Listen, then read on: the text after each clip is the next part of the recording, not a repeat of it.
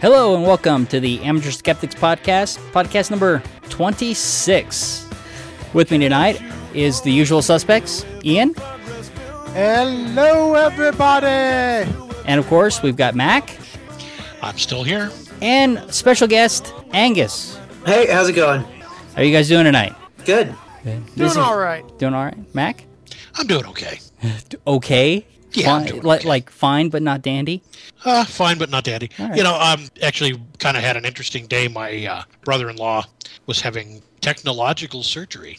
Techno- Very cool scientific surgery. They, rather than replacing his hip, they resurfaced the socket and the ball so that he's basically got metal in there instead Right. of cartilage. Yeah, they do a metal Okay. coating over the over the joint. Yeah. and I think that's very, very cool. But we were glad to hear that he came out of surgery okay, since he's not in the greatest health. Very good. All right. So now is this isn't technically our anniversary podcast. The next one is. Um, well, the date Sam was saying was our first one was um 126. Yeah, So but this is the closest to our pod to our anniversary. we got to go there. We, we, we do 26 a year, so so I I guess it is. But the next one's really you know the start of our new year. Yeah, but basically we've been around for a year now at this point. Brian, All right. You forgot our anniversary.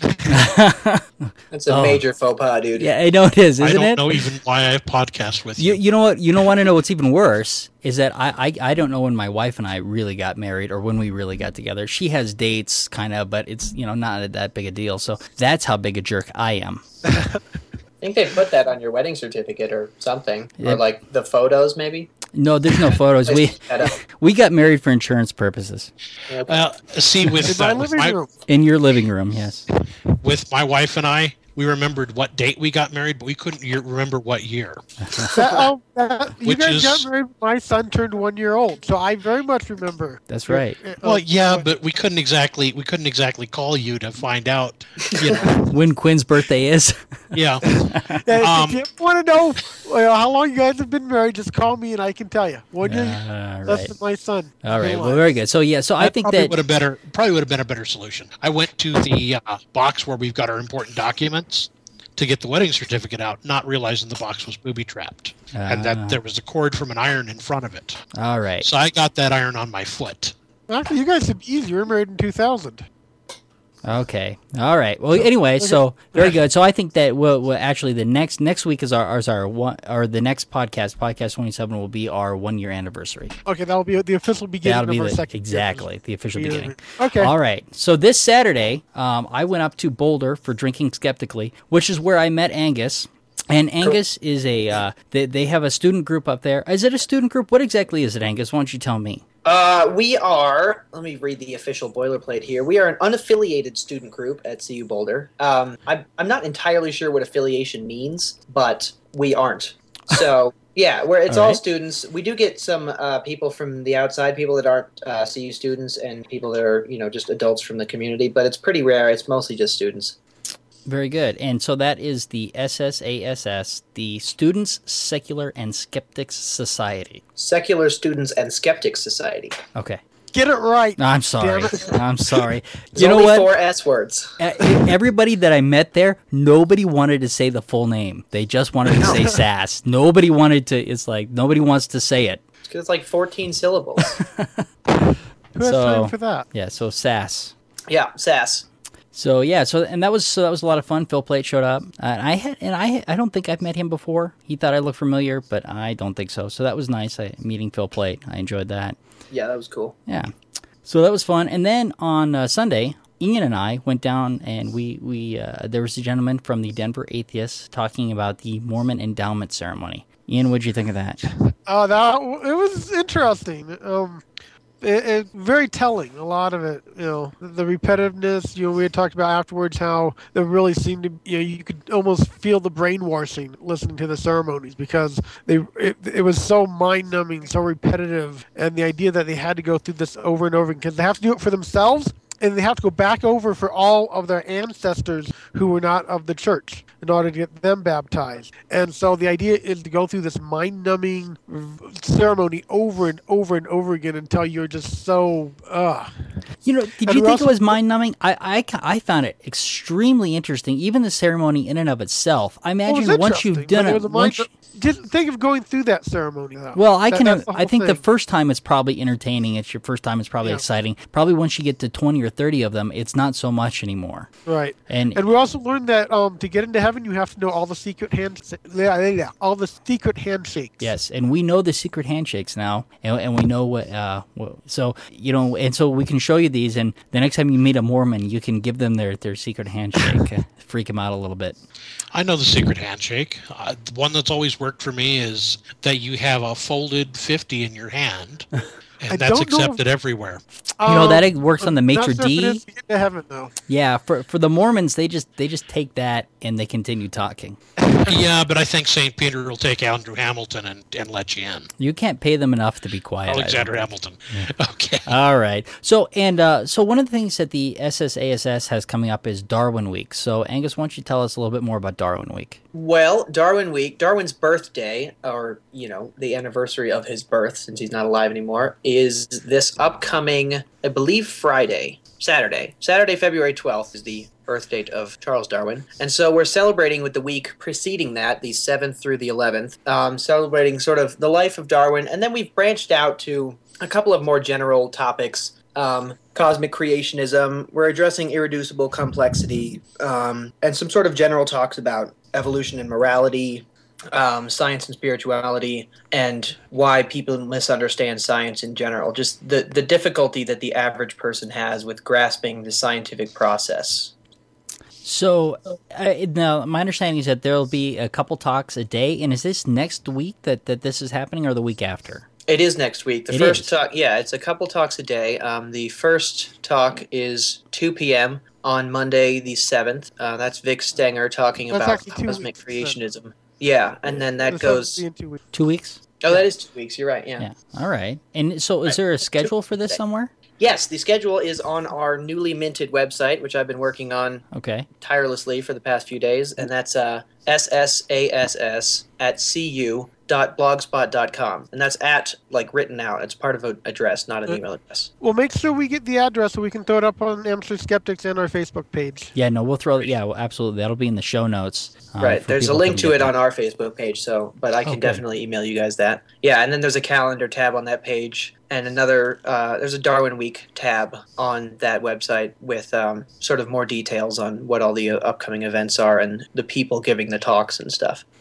That's gonna be. That sounds. Actually, that sounds really great that you guys are doing that. I, I hope that uh, maybe you guys can record some of those and uh, and then we can put them out for you.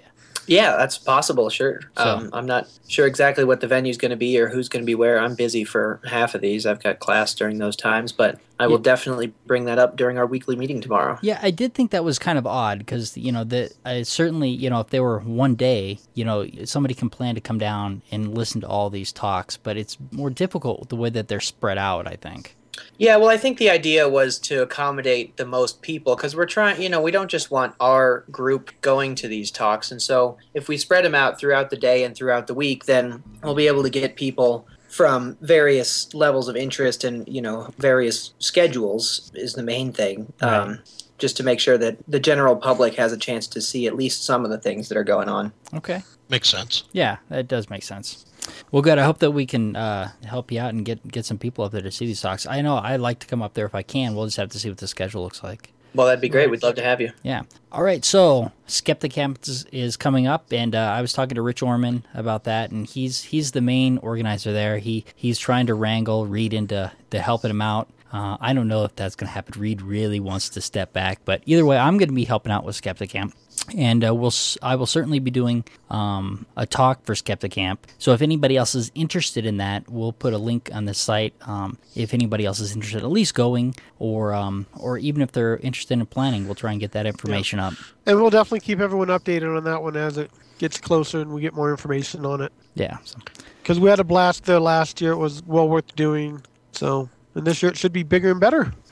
Yeah, well, last year was kind of small because things kind of fell apart and they kind of did it kind of late. So we're getting started much earlier, um, putting everything together this year. So hopefully we'll have a much better attendance.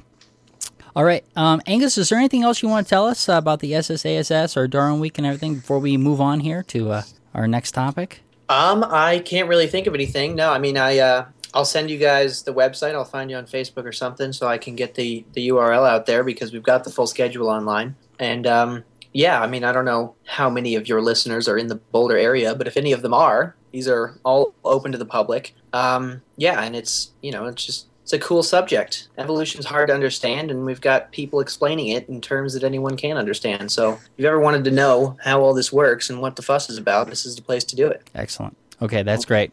All right, so now we're going to move on to one of my favorite topics. Oh yes. Topic for tonight. Oh man, I, I spent too So- much time on it. So so uh, yeah, I, I'll you know I'll let you start this because you put it in here. So so start us with what, what's Okay, the hubbub well, I- about? about 15 years ago in my um, college um, as- astronomy class, we had talked about this, how the Earth is at a wobble, and so the constellations do rearrange themselves slightly. And legitimately, for some time now, um, your horoscopes have been out of line because um, the zodiac has not lined up the way it did several thousand years ago when they first invented this system.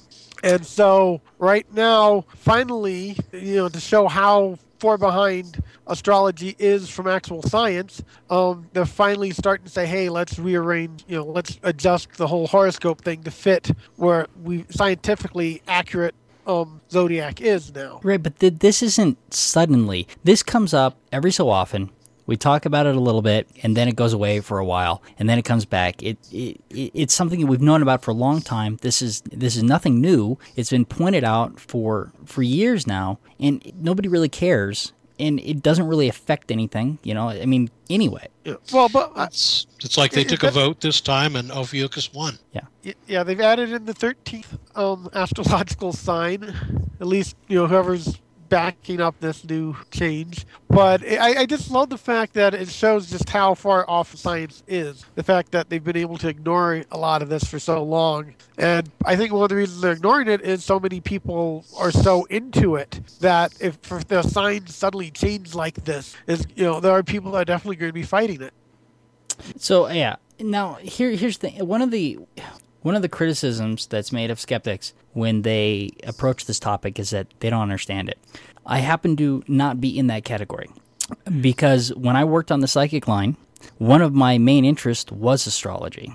So I understand, you know, um, that we that it isn't, you know, they complain that it's not just sun sign astrology. Of course, you get other astrologers that claim that, that it is still good. So you have more, you, you have your primary sun sign, and then you and then each of the planets is in a different sign at the time of your birth. So Mars, Venus, Jupiter, Uranus, Saturn, they they all supposedly go into developing your personality.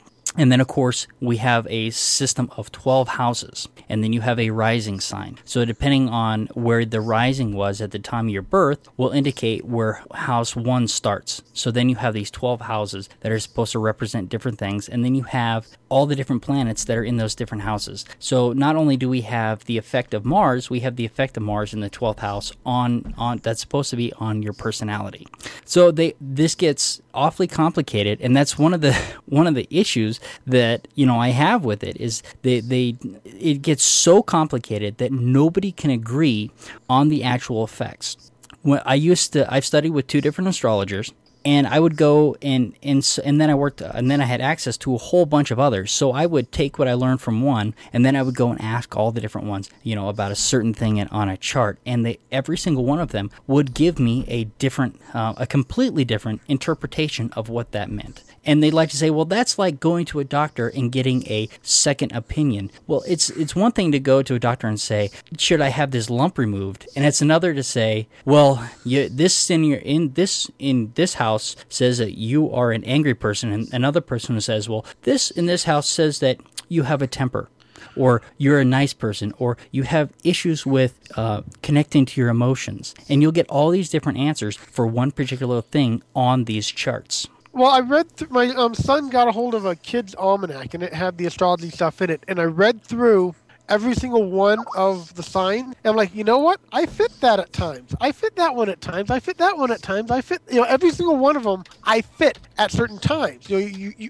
yes, some days I'm shy and um you know, uh, uh, hiding in the corner and stuff, not wanting to deal with things. Other days I'm outgoing and expressive and stuff. And I, I found it so interesting because legitimately everyone fits into every one of those things at some point, depending on the day. But I know no one who day by day fits those exactly. No. So you definitely just reading that can see exactly how the game's played. Well, and that's when they go into their special pleading and say, well, you can't just look at one sign. You have to look at the whole chart as a whole. And now, not only are you looking at the whole chart, for each day, you have to figure out where the planets are and where the transits are. So you'll have a planet trans- transiting another planet. So the moon, once a day, pretty much, will transit your moon. So realistically, because the moon is supposed to control emotions, uh, you know, when when you have these different transits through the through the day, you should have these different effects on your personality throughout the day that we should be able to look at. Um, and that should be interesting. And of course, you know, we have Mercury, who which goes around the sun fairly quickly, so it'll transit your Mercury. And then, of course, you know how when you're looking at Mercury for solar, um, you know, it starts to look like it's going backwards. They call that a retrograde. And of course, they think that that when the planet is retrograde in your chart or in that day, that that can affect communication issues. And so they'll use special pleading to say, oh, you know, you know, like uh, if they can't communicate, they say, oh, Mercury's retrograde. and I can't tell you how often you would hear that. I mean, it was all the time. Or you know you're going along fine and everybody's telling you well you just wait till you hit your saturn return Exactly. When you're about 27, 28, you're you're going to get that Saturn return, and that's going to be a huge change in your life. yeah, it doesn't have anything to do with that. It's actually the time where there's normally huge changes in people's Well, lives. not to go back, That's- I mean, yeah, the human's lifespan used to be 30 years. About 27, 28, you were getting ready to die. And now it's really the you know a lot of people that's only when they get married and start having families and such Yeah. because it's your the mid age now. Right, so you use some special pleading to say, well, that's because that's when Saturn enters your transits, the Saturn in your chart about that time, and it, you know, particularly if you have Saturn in the uh, in the seventh house there, that's going to be a very good indication that at that time you're probably going to get married. It has nothing to do with the fact that generally that's time people are finishing up um, school and other stuff like that and getting their lives together and are actually ready to move on to that next stage. No, that's true it does not. all right so brian maybe you can answer something that the articles that i'm looking at don't answer Uh, that- ophiuchus is what earth air fire or water oh man, I have no idea. That is, that is Because they you know don't what? They don't, and that's funny. So each sign is represented by earth, air, fire, water, and so Well, that's so the thing. A, th- a 13th sign throws that off because you know there were um, what three for each. Right, Um, but it works better as far as the actual moon cycle. That's the thing is that is that you know having the thir- have it follow the 13 moon cycles fits far better. It really makes more sense and it was removed probably most likely I think um, is because 13 was uh, uh um you know that that number, you know, the 13th Friday the 13th that number had a lot of bad stigma behind it. Um you know 13 loops and a hangman's knot 13 is the death card in the tarot deck right stuff all like these that. different all these different things Well, now, of course, you know that's interesting that you bring up the tarot deck because you know the death card in the tarot deck usually just means transition, depending on who you Right. ask. You know, it doesn't right necessarily but mean people still actually- don't like to see it Well, no, but you know.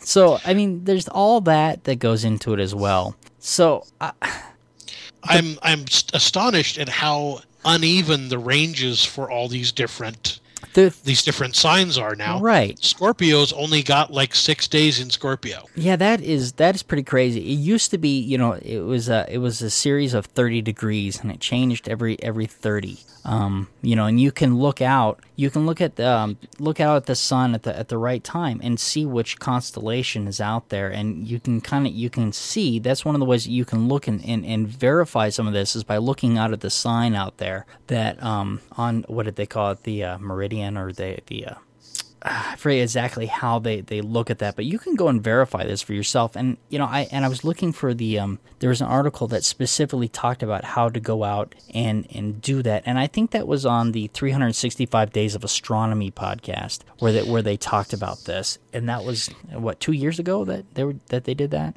then O- Started it? has got three weeks and apparently no actual element associated maybe ophiuchus is dark matter that'd be trendy Oh my god. So I I don't know how much we want to go to that. I, I I'm interested to move on to the uh, astrology and mice. Yeah, I'm- well, that one. Uh, Okay, but I went. I found the original. I found the original studies. I found the news reports from the original studies that talked about this. And listening to the, and listening, going through this article, um, what is it from Nature something.com? Where did where did where did, uh, they they they repurposed this data to Oh, try and make well- it sound like it was astrology. they used mice born in winter as one of the examples to um, defend astrology. Right. It's like winter's not just one sign; it's a bunch of signs, and then the fact that the body chemistry in winter is going to be different. So actually, it almost makes sense for things born in winter to be a bit off because you know. Okay, the, so- the seasonal changes. Yeah, should let me- that. You'd think. Let me address the original study. The original study was very clear, and I found two. I finally found you know an original, uh, the you know the original ta- where it talked about this. So what they did is they took these different mice and they artificially put them into these lighting cycles. So they artificially changed the lighting cycles um, to either. Um, you know be a winter mode or be a summer mode or on the equinox and so they they use these different light cycles to see how the light cycles would affect the mice in no way can this represent astrology because Right. they didn't look at the sun sign for each of these they weren't actually born at different times a year all of this was done artificially Okay. and so when you really look at, at what they did, they would create artificially create winter. They would artificially create summer. They would artificially create spring and fall on these mice. And then what they did is they looked at, uh, and these were special mice. These were special knockout mice, which um, they had a fluorescing um, uh, chemical in part of the brain, so they could see which part of the brain's lit up. And specifically, the things that they were noticing were stuff like bipolar disorder and other and other neurological conditions that they were looking for. So they, so in no way was this study designed to look at astrology. So it is it is just mind-boggling that they even tried to make it such because the special pleading that has to go into it for that to happen Right. is astronomical because they weren't born in the winter necessarily. A winter mice could have been born in the dead of summer, and they weren't looking at temperature differences. They were only looking at light differences on these mice, and it was done on mice, not humans. In no way can we say that this study affects humans as well. And then it was only one study. Okay. Well, that's the other thing. Two um, points. the- the- Two- okay, go ahead. Two points, Brian. First of all, it's not astronomical; it's astrological. Oh, th- I'm sorry. Thank pleading you. In this case. Uh, thank you. Thank um, you. Secondly, the lights they were using were set up in patterns of the astrological signs. Oh my God. Uh-huh. No, they weren't. They weren't. I made that up. I can't support that. you can't But- support that in any way. Yeah, but but um, still, the refer But to that would be a way to do it and work astrology into it. How would you do that though? Because what what you have first that you're going to have to decide what the effect is from the planets that affects the mice in a certain in a certain way, and you're going to have to control and recreate those conditions perfectly. So so if it's magnetism, which I've heard claimed. How are you going to control the for Jupiter's magnet, magnetism, magnetism effect on the mice in that environment, plus Jupiter's, plus Mars, plus Uranus, plus Saturn. And besides the fact that we can't measure magnetism on our planet because it doesn't reach that far even from Jupiter, who has a huge magnetic field. It doesn't touch us, it does touch Saturn. I just like to hear you talk about Uranus. But it, uh, the article also talked about, um, you know, the mice's personalities could be determined. The only thing they said were that mice born in winter had a were slower, Well, and they were more likely to be bipolar in some of these other neurological conditions. and it's like that. That's not necessarily personality wise. It's not, you know, you, you don't know what, what their likes and dislikes and stuff like that from that. No, and, And, they mice didn't. don't really have that much personality in the first Right. place. That, that's the other thing. Well, the other problem yeah, I how have. do you determine mouse personality? You're right. That's more part of my problem. versus- Nobody sat down with these mice individually and found out their likes and dislikes. a, a mouse's personality is pretty much chew, eat, screw. oh, and Yep. oh, human, run! Yeah, Can that thing eat me? Get out of here! so yeah, so this, so I'm I'm glad I finally found the, the, some of the original stuff here that, that that's actually talking about. And they say in this article, in no way is this astrology. they were very clear that this is not astrology and cannot be used to prove astrology. It it's just ridiculous. So I went through these other articles that you put in here, Mac. Thanks a lot Yeah. for wasting a whole bunch of my time. okay, we needed to give we needed to give thorough thoroughness Okay. to the subject. So here's what here's my and I I didn't go through these point by point because man it would take me a long time. I I can do that if you feel it's necessary. But uh, when you look at these, either they don't link they they claim science and don't link to anything, or they link to these art these terrible articles that really aren't science.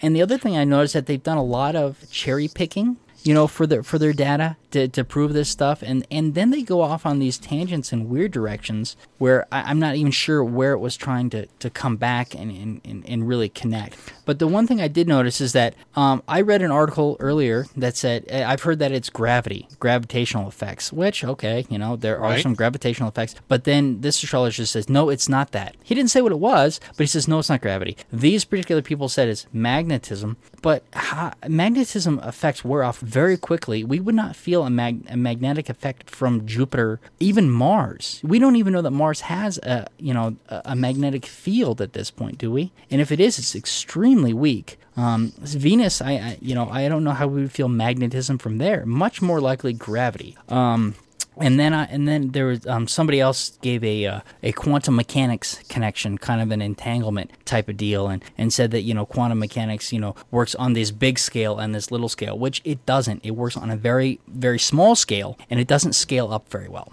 Uh, something I noticed when I was putting those articles in there was that the uh, the actual sourcing that we've got here, the sites are not really. Uh, they're they're definitely sites that have a confirmation bias to say astrology is real stuff. Well- they're not really looking at it scientifically. They're looking for reasons why it's scientific. And didn't you think they did a lot of cherry picking? I did. Yeah. I truly did. So, and I and it was it would be difficult to go through this point by point trying to use their sources because their sources aren't really sources.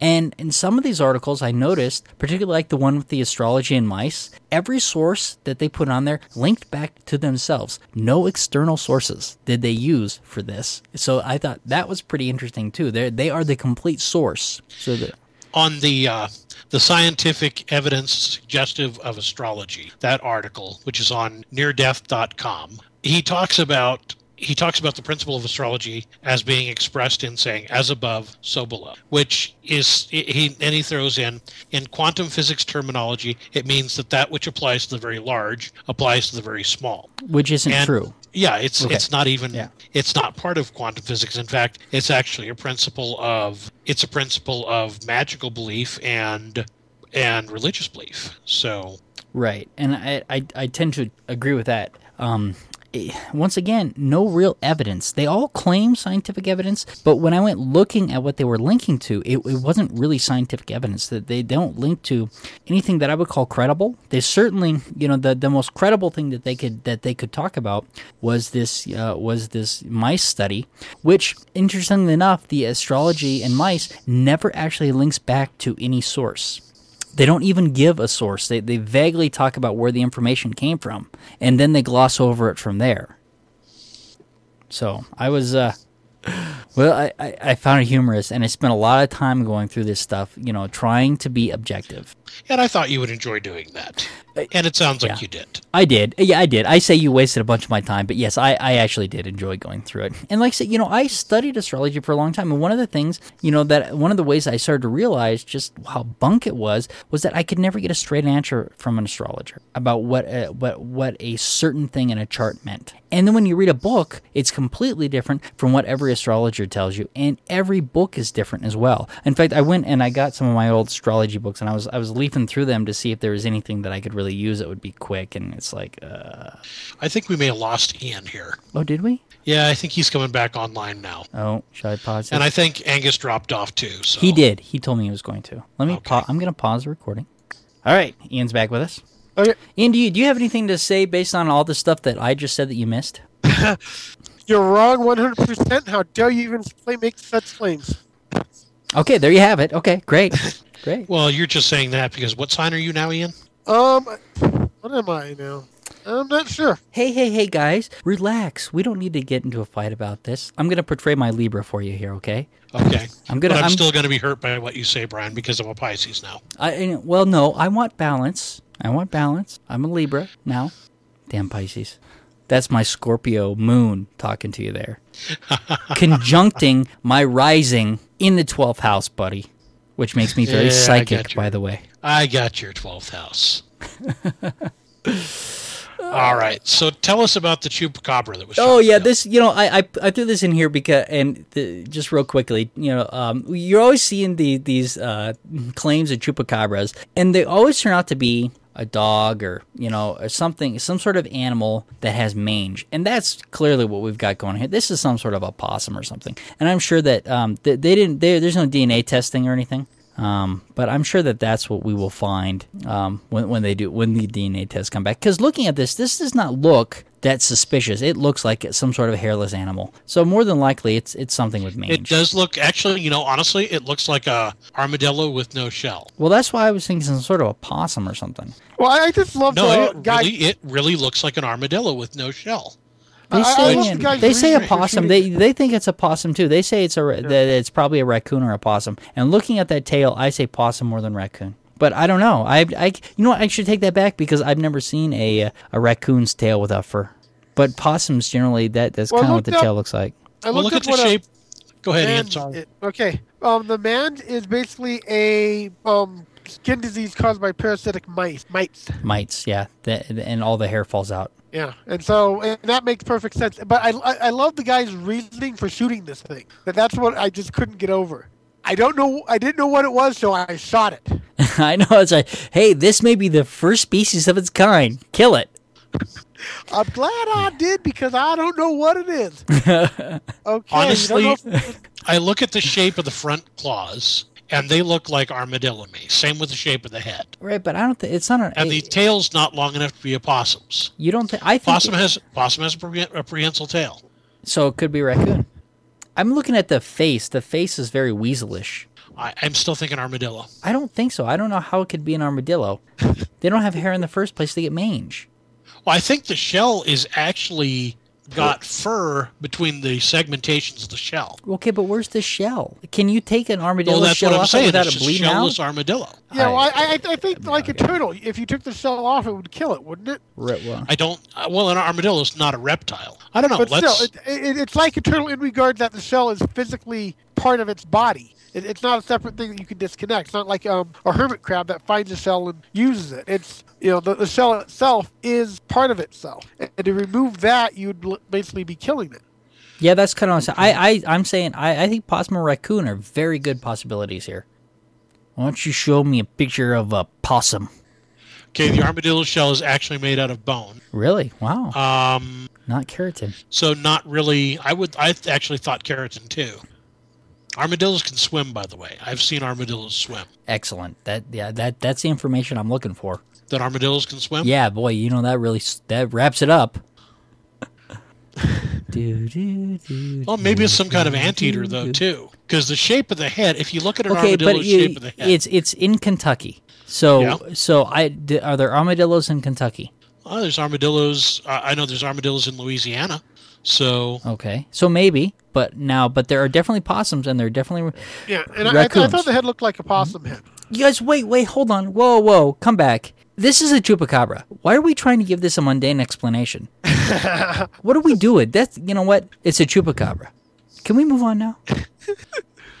all right. We're spending too much time on this dinky little article that I don't have that much to go with here. I, I, I, I, I think it's amusing. It's interesting is to amusing. see. But yeah, Oh yeah, it is. We can move on. All right. So So uh, this one, uh, where's this one from? This is from Reu- from Reuters. Reuters gene map study finds clues to pancreas cancer. Pancreatic cancer. cancer. Oh, pancreatic. Pancreatic cancer. cancer is one of the least survivable cancers. Right. Which. Um, pancreatic cancer. They said pancreatic pancreatic cancer is do- is diagnosed in nearly 37,000 people a year and kills more than 34,000 of those that are diagnosed. Um, but they're what they're talking about in this article here is they're talking about there are different types of cancer that can take place in the pancreas, and certain types are more survivable than others. Certain types of cancers are less aggressive, and what they're talking about in this article is the molecular view of cancer, about actually tailoring the cancer treatment based upon the type of cancer and what its molecular makeup and genetic makeup of the cancer is, rather than just you know, throwing chemotherapy at it. So would you do a genome? Would you would you do a complete genome of it in order to treat it? You know I they figure so. Yeah, yeah, they did that. They did a genome. A, they did a, a complete genome of of somebody's cancer, and and that would be interesting if we could do a genome cheap enough that we could pull a piece off of it, do a genome, and then and then create a specific you know treatment What they said it. here is that patients whose tumors had mutations in in the three genes called MEN-1, DAXX, and ATRX lived at least 10 years after the diagnosis. Really?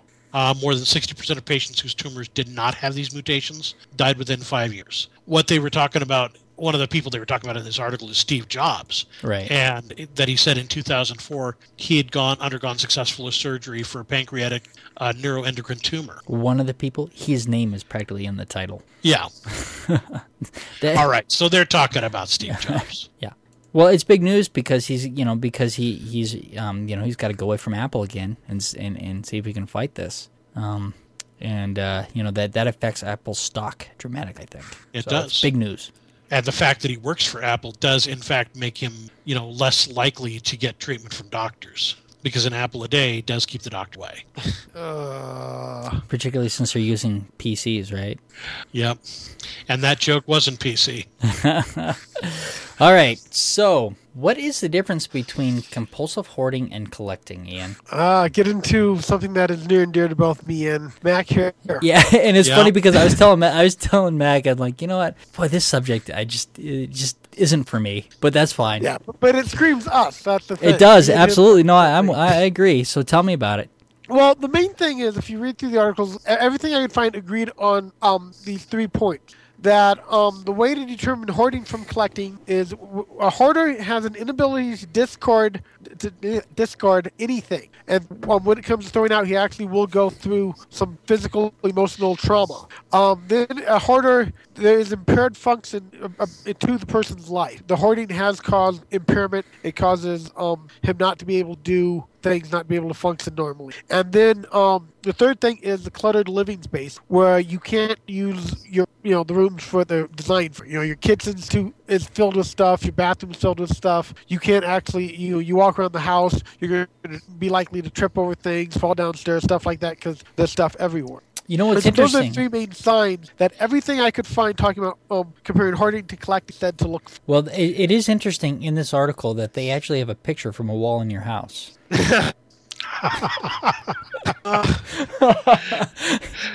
I, I am going to ask Ian, when's the last time you ate off your dining room table? That's where we play To games. eat off of? That no, no, no. It's used for its purpose. That's where we play games. That is Right, its well, right purpose. now. Yeah. If I take games off and put them away, which I do from time to time, my wife then takes it over for crafts. So it's self defense? It's Yes. yeah. uh, Ah, the deadly art of game foo. yeah. no, but um, I thought it was interesting interesting that these that this article got put up here, and I went and grabbed a couple more. But it does seem to indicate very much the same data. I think that there are degrees of hoarder, though, where there are milder degrees of hoarding and there are more severe degrees of. Right. I'm well, probably I'm probably I'm a collector, but I've probably got a bit of hoarder in me too. My Well, I- I parents think are collectors and they're yeah. collectors. yeah. Well, But you know, like like in my case, you come down to my basement. It feels cluttered, but I do I know I need to go through it, and I actually have no like, problem with the idea of throwing stuff out. I just want to go through and make sure I'm not accidentally throwing good stuff. And I know the difference between good and bad stuff. It's just time wise. I've actually gone through and thrown out trash cans worth of stuff when I've taken the time to go through it. Guilty of that. yeah, I do that too with computer parts mostly. Yeah. Yeah. So you know, there, there's a level where it looks like you're hoarding, but it's like, well, when I have the time, I can rationalize and go through it and actually get rid of a lot of it. But having the time is not anything to do. So yeah, th- th- so the the, is stuff that is looks that like wait? hoarding, hold on. Is that ahead. special pleading? Eh, I don't But- have the time. But you look, you go through my upstairs. However, our living room may seem cluttered, but that's the kids' toys that we keep trying to get them to pick up. We have one room upstairs that you can't use right now, and that's because we're, it's more the kids' stuff that Yeah, Um, and you don't have to defend yourself. Your your house is usable. We come over there, we game. you know, Right. the kitchen is and usable. The, the kids in the bathrooms, Yes, those yeah, are no, it's usable. yeah, so no, no, you don't have to. Yeah. No, I'm giving you, I'm giving you trouble, but you don't have to defend yourself. I know, I, I, Ian. I'm just I'm giving you a hard time too. I, I Your- completely understand, but like your I'm pointing out basement- different, there is. Your basement appears cluttered, but you know the exact spots to step so that nothing collapses. Hey, and I can find all sorts of stuff. You ask me for stuff in my collection. Oh yeah, I know exactly what box that is on what shelf. and I can hunt it down for you. Where can we build a recording studio down there? Uh, I can probably fit it in. All right. No, but I, I think you know when I think I think also I think and, and I've had this discussion with my wife an awful lot. I think that the hoarding the hoarding tendency comes from being raised by parents who who grew up in times when there wasn't plenty. Sure. And so you get that tendency from your parents to want to save things that might be good. You know, Yeah. to save that hard drive that you haven't tested to make sure that it's actually broke. Yeah. To I- save that to that, to save that those pieces of that those pieces of that model because if you find the rest of the pieces you can glue it back together Well, I also save stuff like that because, um, you know, for a while there, I was customizing models and stuff, and right you know, I, I I've saved all sorts of stuff that my wife said, "Why are you saving that?" And you know, it, it may be a couple of years down the line, but suddenly it becomes useful. And you know, yeah, you know, it was in, in the way, but it wasn't in in the way. You know, I was able to push off to the corner where it was just mildly in the way, and it didn't impair anything, and it ended up being useful. I'm glad I had it. I Yeah. you know, a lot of that stuff after I've used it, got rid of it because I don't need it anymore. So, Ian, what made you think i was talking about you and not me though no, Yeah. but no, well, but both of us are somewhat like that. Uh-huh. So, you know, but I- I'm looking at examples, and you know, but my wife's been watching a lot of those hoarder t- shows that are out there. Uh, um, I've caught a few. right. They're interesting because these people have real problems. There was a Yes. guy who was an alcoholic who saved every single bottle and just shoved them. You you couldn't put food in any of the um, cabinets in the kitchen because they were filled with empty liquor bottles. i heard about that one You know, then you've got people like the guy who had his entire house was filled with dolls and that was because that was what he related to was his dolls Right. Well, another guy, recent one my wife was watching. This guy had some pet rats that got loose, and oh he was something else there were thousands, thousands of rats, and they were his You know- pets. and at least he you know at least he he was trying to take care of the rats and they rats were taking pretty good care of themselves too the lady on the next show with the chickens in bins oh she was awful I didn't see that. All right, guys. Yeah, th- you don't want to watch that one we, you guys, if you have hit- any good So- feelings about animals whatsoever you do not want to watch that All right. Hey, you know we've got a lot more in this uh, all right, to, to no, cover onwards, here. That's fine. Okay, good. You, you feel like we've covered that? Yeah. Okay, good. All right. So, quickly here, power balance at class action lawsuit. So, um, this is coming out of Texas, I believe, uh, class action lawsuit. And they are um, basically taking up the claims made by Power Balance, and they're suing them, you know, for their false pretenses. So this is pretty interesting. I put a little uh, a link, uh, and there's probably more information. I, I unfortunately I got sidetracked by the astrology stuff, and and, and Mac's right that you know it does interest me. So this one got put to the side, but this is here's this, and then I also put a link up here. Um, Skeptical Inquirer. I got an uh, email from them today. Um, the Committee for Skepticism, CSICOP. I guess it is still CSICOP. C S I C O P. And what they want people Okay. to do is go and put in a complaint about uh, power balance. So I put a link up there to to that. I'm hoping this email that they send me, I'll either republish this on the site or I'll find a link to on their site to it. They I didn't see that in there, but they you're they talking want, about the ftc complaints right. They, yeah, they want you now to put in- i've actually made a federal trade commission complaint about a company that kept calling me claiming to be my credit card company which i dismissed their claim because they don't actually have a credit Oh, that's good. I, I that did give me some good evidence to that effect. They were talking about how they were going to reward me for always paying my credit card on time. And I'm sitting here thinking, yeah, debit card. Yeah. You don't. That doesn't have the same rules attached to it. Uh, that's funny. That's a, that is definitely a scam that you've got there. Yeah, So and they kept calling and they kept calling and they got actually got kind of nasty. And um, I filed a federal trade commission complaint, and it's not difficult to do. If you feel you have a legitimate issue, it's not difficult to file that complaint. Well- it's just a few pages to go Yeah. through. And I think with Power Balance, there certainly is a legitimate complaint. So it's there if you if you want to get on there and uh, and do that. Uh, that link will be in the show notes as well. And hopefully, I can find a, a link to the Skeptical Inquirer email or like I say, I will republish that. So and they're looking for at least five the the the suit class action suit they're looking for at five at least five million dollars compensation but power balance is saying there is no credible scientific evidence that supports our claims and they admit that therefore they engaged in no they okay, we admit there is no credible scientific evidence that supports our claims. Therefore, we engaged in misleading conduct. Right. They said that So they was okay. it. That was the Australian ones that, that came onto that. But then the the, the uh, U.S. Power Balance came out and they had a whole Twitter campaign. You know, basically saying, "Well, we admit that people love our products. We admit that people think our products work." And so they, they had a whole um, uh, campaign to try and head that off. And then then now we've got the class action lawsuit. So I'd like to see this go somewhere. I don't think it's going to make any difference whatsoever. I I, I don't I thi- think they've probably got themselves pretty well shielded. So Yeah, they probably do, and they and they can take all the claims off, and but and still have the anecdotes, and then have a disclaimer that says there's no actual scientific evidence that this works, and they'll sell like hotcakes still. And you know the one, the, and they'll still charge the fifty bucks because you know the bigger the price you pay for it, the better the placebo effect. We know, so so the price isn't going to change. You know, it's going to be 30 50 dollars. Um, but uh, so and we can see the maybe, reason that reason people keep buying it is because of four words, as seen on TV. Yeah, I, I totally. Yep.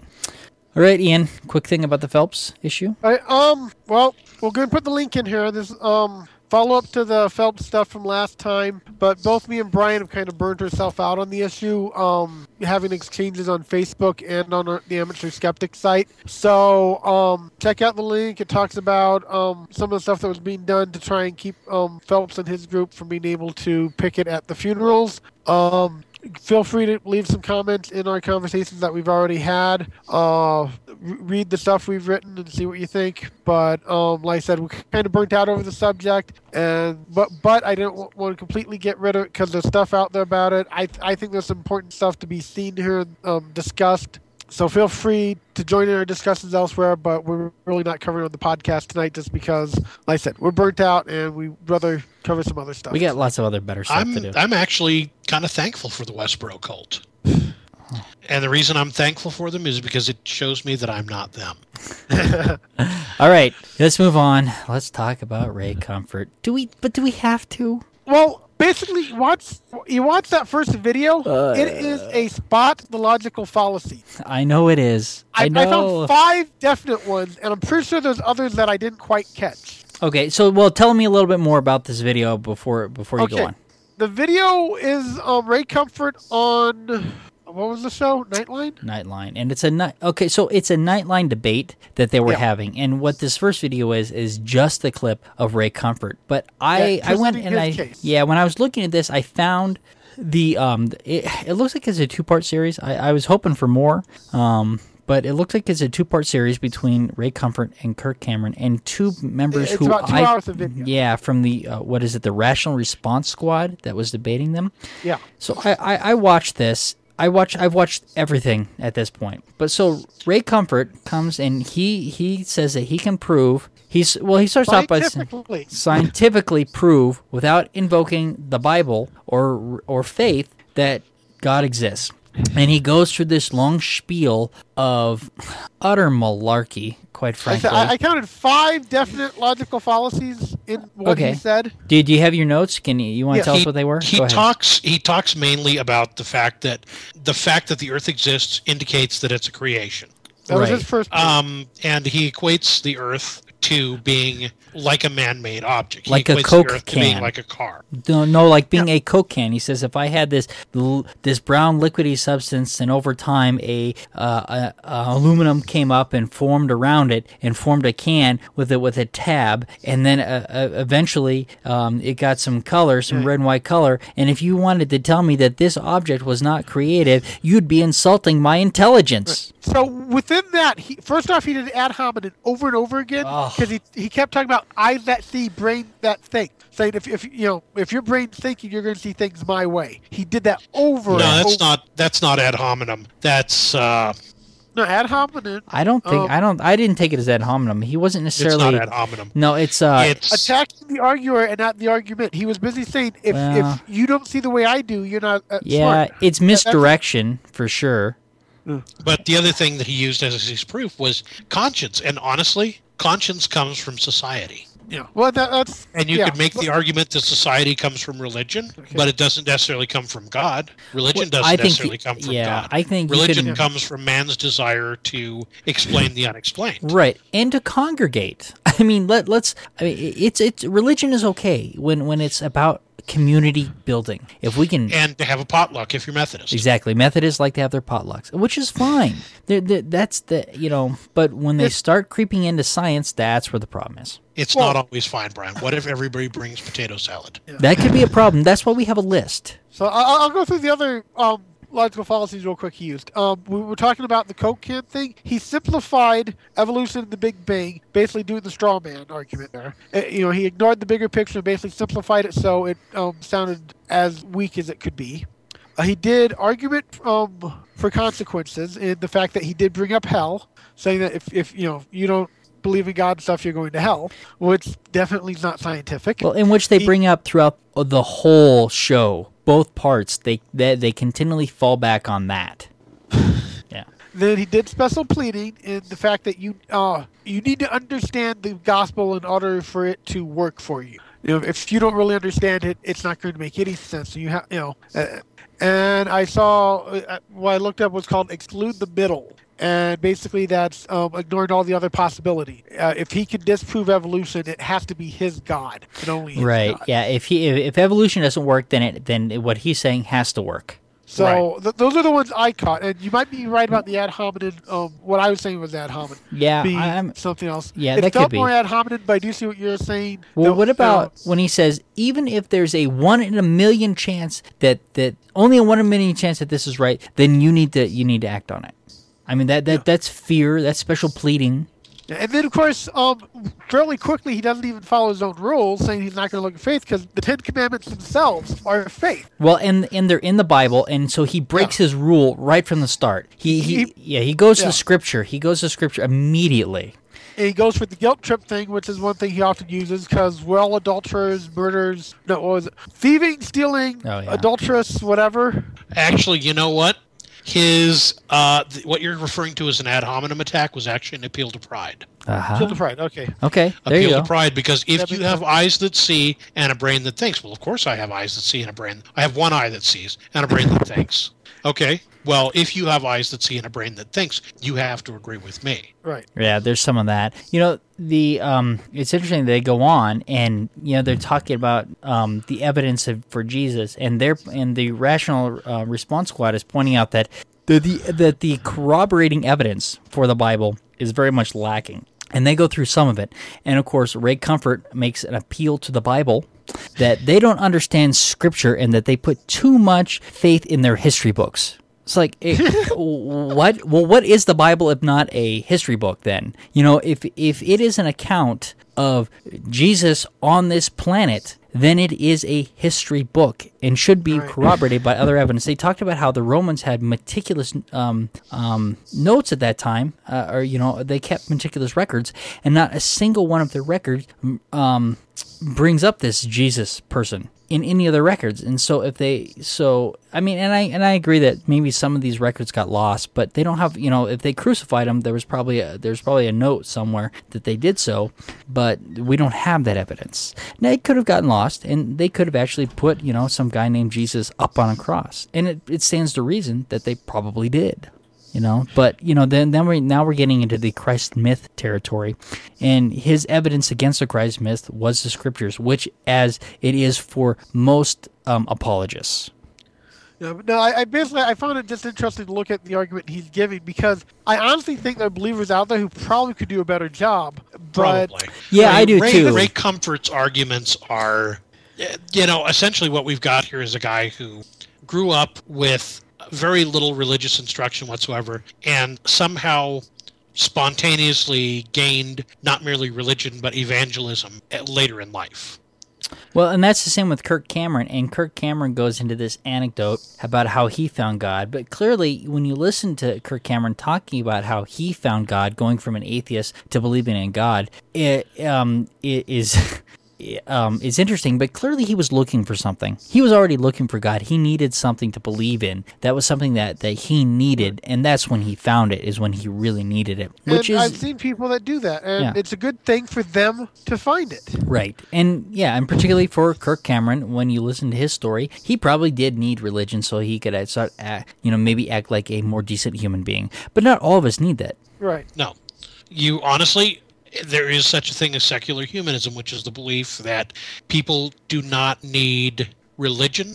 They don't need a supreme being in order to act like moral beings. So, Yeah, and and you know, this comes back to where do morals come from? And I really think they come from society first and religion second. Oh, yeah. I mean, Well, certainly some morals do come out of religion. you well, you can say that the society may have been created by the religion in the first place. America began as a Judeo-Christian country. I can say the other way around too. When we were first starting to gather into tribes, we we developed these religions in order to try and explain these things and get by. And and You and, we, and so and that's probably that's probably where religion comes from but society society creates religion religion creates morals religion creates Or- more well, successful society initially But you you look through history, stuff like nudity, sex, adultery, alcoholism, lust, drugs, stuff like that are not defined from period to period exactly being moral Yeah. or immoral. well, this You know, is one it, of it the changes depending on the society. Even now, the it does you know Yeah. modern society, all that stuff is different depending on what country you go to. Well, yeah, and that so this is one of the things where I, I feel like the debates failed at is is deciding where morals come from. They said in the beginning in their opening statements that we didn't need religion for morals, and I believe that's true. But they did not do a very good job of making their case against Ray Comfort because you know they're like if you don't have religion, then you don't have morality. You can do whatever you want. No, it's like no, we have come up with these moralities from living in a society, and we've decided that as a group that it's not a good idea to go killing people or raping people. Right, So but we're going to defend the group against these things, and that's where the morals have come from. And they didn't ever really say that. I think that they could have made a mm. much stronger argument that these things come about the rules that we've decided that you must obey if you're going to live in a civilized society. But If you're going to live that, with us. Well, the two big rules that just all societies have: don't steal, don't murder. Those still morality-wise, you can find cases where you do need to kill, you do need to um, steal. okay, sure. There- There's moral reasons at times where it's better to do those. You know, a, a- starving kid has who steals a piece of bread. Guess what? That kid did something right. I, I'm not. You don't punish the kid for doing that. If you're being um, attacked, if, if you watch your wife getting attacked, if you go up and you kill that guy to d- defend her, morally, you're actually in the right. Perhaps, so, perhaps. you I mean, uh, you c- you can make that argument, but Right. I, I could I could also say that you know if you come over and pee on my lawn, is it okay for me to kill you? Well, if it's de- defense, but that's okay, but but Yeah, but now but now we're getting Well, into do, that- does the does the punishment fit the crime? And this is why Right. we have a legal system to make some of these decisions for us because they're Right, and- clearly bigger than the individual. and you know what brian ian we don't need the legal system in every case No, i'm going to say two words curious joel you remember podcast 17 we talked about that town they asked people politely please Right. don't dress don't dress crazy right? dress nicely be respectful of our eyes Sure, sure. Yeah. And that's when it all comes down to it. That's what society is. It's a set of agreements that says, you know what, we're going to do what we can to try to make it comfortable to live with each And other. it's having respect for your, your fellow man. And I do not need religion for me to have respect for Ian and respect for you, Mac. I don't. It does not need. I don't need a religion to that to know that the best way for you and I to have a relationship is for us to find a set of agreements that help us to get along. Mac, you're trying to pick us up again. I know. I'm thinking about sorry. taking him up on him. I'm a, I'm a Pisces now, and I just need to be held. I'll, I'll, I'll hold you, Mac. Even you know, because I'm a Libra, I just want things to be balanced. So I will hold you. All right, so we got rid. So we I, are we done? Last, last word on Ray Comfort. Okay. And because I have to use the words. Okay. Ray Comfort's, you know, essentially his theories are his theories, and he wants people to believe his theories, but his way of arguing his theories is frankly batshit crazy. So he either needs to learn to, if he wants to support his opinions, he needs to research himself better, and he needs to actually know what he's talking about. You know what? I, instead of just saying, instead of just coming up with stuff to support his his beliefs, he needs to actually find out what he's talking about before he tries to use things to support his beliefs. You know, I gotta say, like the banana thing. yeah, I'd far, I'd far rather have the Ray Comforts of the world than the than the Fred Phelps. Yeah, I, I'd Yeah. rather have Ray Yeah. Comfort than the Westboro Absolutely, cults. because Ray, because we can because we can have debates and arguments with with with Ray Comfort, and we can disagree with him, and we can probably still like the guy, you know, the next day, even though we don't even though we don't agree, we don't have to hate each other. But with Phelps, I don't think I think there's some issues of morality there, and I, I find it would find it difficult to like the guy. Ray Comfort doesn't seem like a bad guy to me, Yeah. you know. So so He I seems like he's actually a pretty a pretty mellow, probably pretty good humored guy. I think so. Um, as far as as far as the Westboro cult goes, what they do to people is they divide they divide people and they they they make people crazy in by how they act and they have to be treated with sanity. Right. And Ray Comfort is really trying to help people. He really thinks that what he believes is correct. And he thinks that if you believe the same as him, that you'll be better off. And maybe some people will be. So you know what? I, I, I, I, Ray Comfort can, can, he can stick around. I, I, I, Yeah, I he- have no Ray problem with Ray Comfort. Doesn't hurt anybody. Yeah. He So- doesn't really hurt anybody. There are people Yeah. who probably need what he's offering and they go to him. Right. The people who need what he's offering are going to be convinced by his arguments. People who don't need what he's offering are going to going to look at his arguments as we're doing right now and say the arguments are weak. The arguments fail. Right, and I agree that his arguments are fail. But once again, I, I, I, would, I would not have a problem sitting down and having a conversation with Ray Comfort. I think he's a nice guy. I, I think he's. I think he really thinks he's doing the right thing. So, so I don't. I don't even know that I would want to even call him batshit crazy. I. You know what? Be- No, I, I- actually don't think Ray Comfort is batshit Okay. crazy. All I think his arguments are. Okay, and that and that's a good distinction. His arguments, my, I, I- are crazy to me. He, you know. So yeah. Onwards then. All right. All right, onward, let's on- talk about uh, let's talk about the stamping exorcism. All right. So this is this what happened in Russia, and I think that's probably one of the reasons that I don't have more information. I have been looking, and I have a I have a link to several articles here, and they all kind of say the same thing, and I've pieced together the information that I can. So this woman. Uh, Alexandria went home, and I'm not even going to try to say the last name. Sorry, she she Koshipatova. she is uh she's 25 and the mother of two. She went home for the holidays. And she apparently told her parents that she was hearing voices. Her parents decided that she was possessed by a demon and needed to be exorcised. They needed to get the demon out of her. So they asked her, or told her rather, to drink five liters of holy water. And when she couldn't do it, they her father held her hands behind her back, and her mother tried to feed it to her, and they ended up throwing her on the floor. I, I say throwing, they put her on the floor somehow, and they started stomping on her, and then they stomped her to death. And they believed that they had killed the demon, not their daughter, and that in three days this their daughter would would arise. Well, in the adjoining room was her two kids, so I imagine that they heard the whole thing. In the morning, this lady was found by her younger sister, who called for an ambulance, and and Alexandria was reported dead at the hospital. Which means she was probably dead when the ambulance got there. Oh, but I imagine dead she- until a doctor sees them. Right. I imagine she was dead the night before. I, I, I have Probably. right. And so now the parents have been arrested, and I don't. Why did they have five liters of holy water on hand anyway? I, I may and maybe they didn't. Maybe they heard her say it, and they went out and got the holy water. I don't know. And where they came up with the idea Yeah. that somebody should drink five liters of holy water in the first place to get a demon out, I don't know. I don't think you can even drink they- five liters of water. Right. You, you can drink about two liters of water a day. Well, and she was a small person. Yeah. Well, the article seemed to say they did just have it lying around the house. Yeah, that's what that's it- the way it read. It's Yeah. like, Well, that's yeah, what but it the, the articles that we've got here, Ian, the articles are bad. Right. Yeah, they're I- they're, terrible. they're they're blurbs. Yeah. We've got Yeah. two blurbs, one of which is definitely trying to uh, the like the Morning Star. That is trying to make not light of the situation, but his his his bias is clear that he thinks the situation is disgusting, Right. and he wants you to think the same way. So the Morning Star is not a good article. well, No, I'm it's not not. sure how you could not think it's disgusting, but I, I I understand that, Ian, and I think it's disgusting. But if it's if it's going to be a good article, it's going to report the facts. Right. It's not going to report the person's opinion. Right. True. Yeah, I agree with that. And so some of these other court articles do do a better job of that. They said that they've arrested the parents, and in questioning, the parents have stuck to their guns that they they were they were trying to get the demon out of her. They didn't want they they say they did not want to kill their daughter, but they but they thought she was possessed. I don't know how much of that is true and not true. I, Although but- to, to think that someone unconscious should just be left alone for three days. Oh yeah, and then it's going to Yeah, rise from the dead. Yeah, Yeah. But we heard, but that's a common theme in these amateur exorcisms. Yeah. Yeah.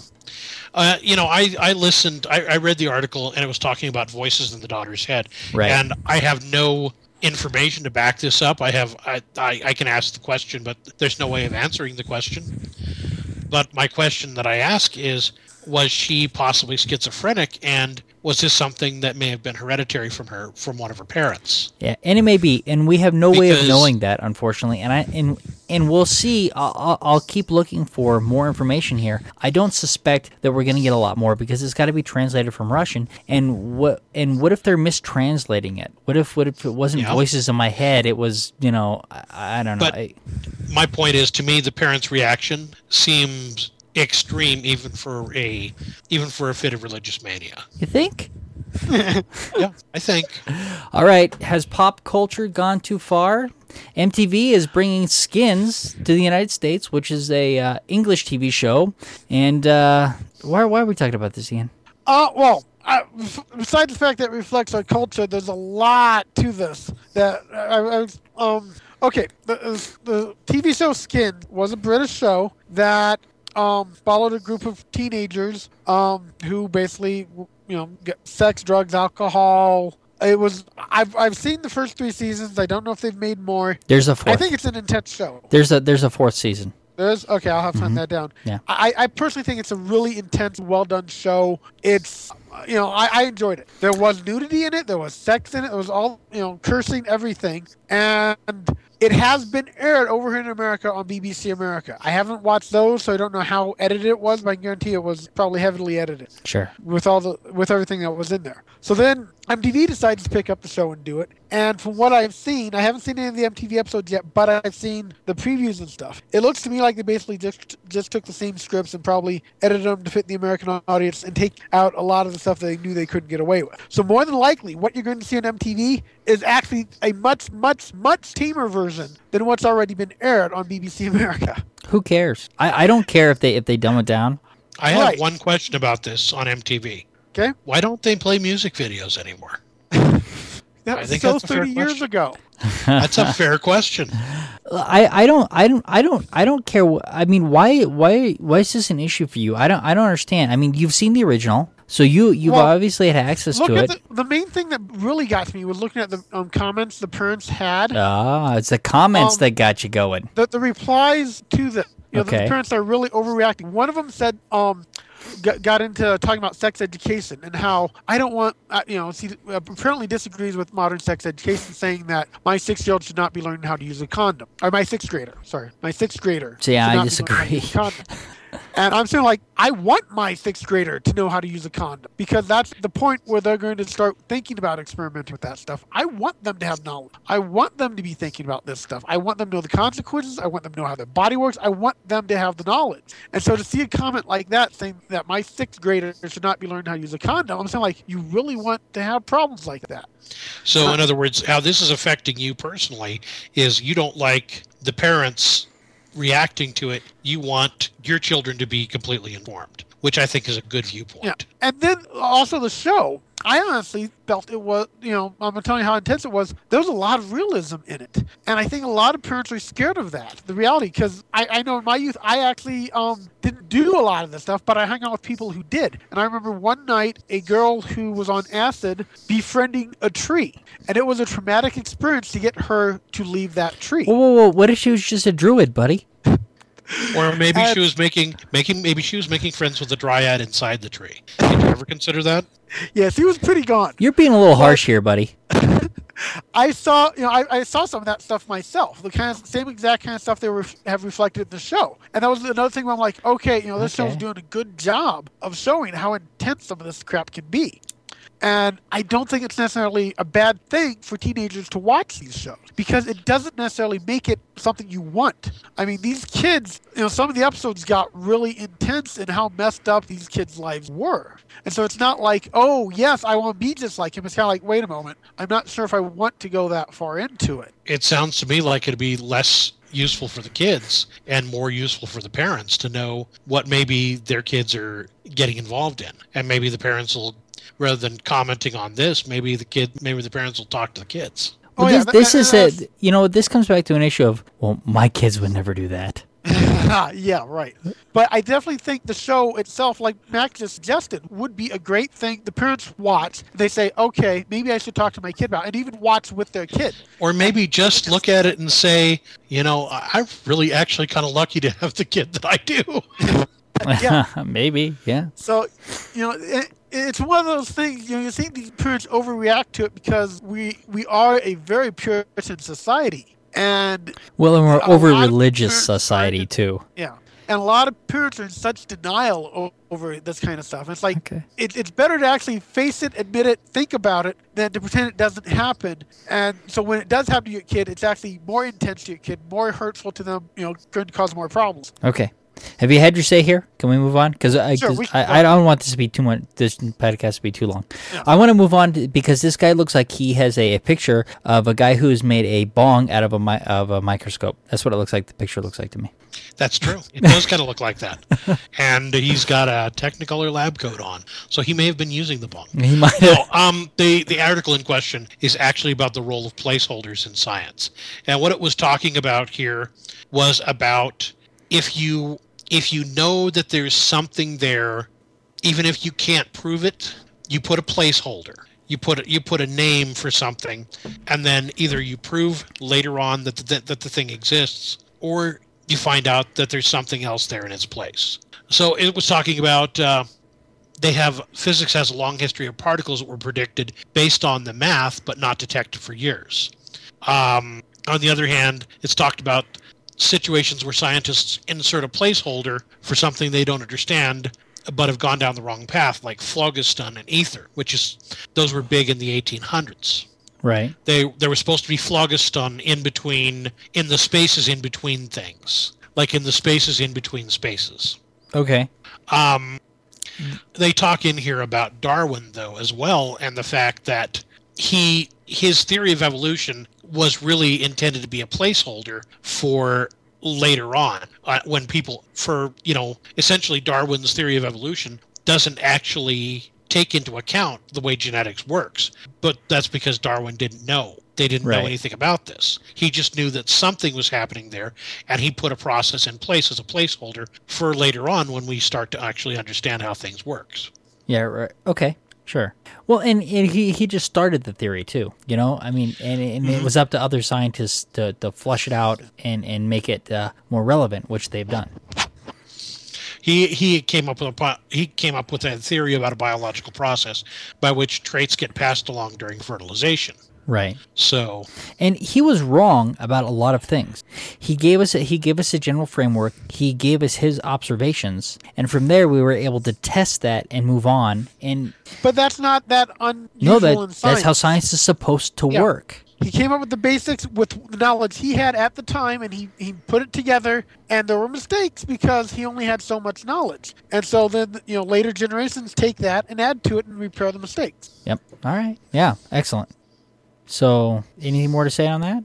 uh, I I feel like we've I feel like I've said what I had to say about it. I find it I just found it an interesting article. It it was a good And- article and worth reading, and you know, get getting your your mind around the fact of really how science does work and how it happens. All right. Anything else, guys? I think we're good. All right. Very good. I'll play us out. Okay.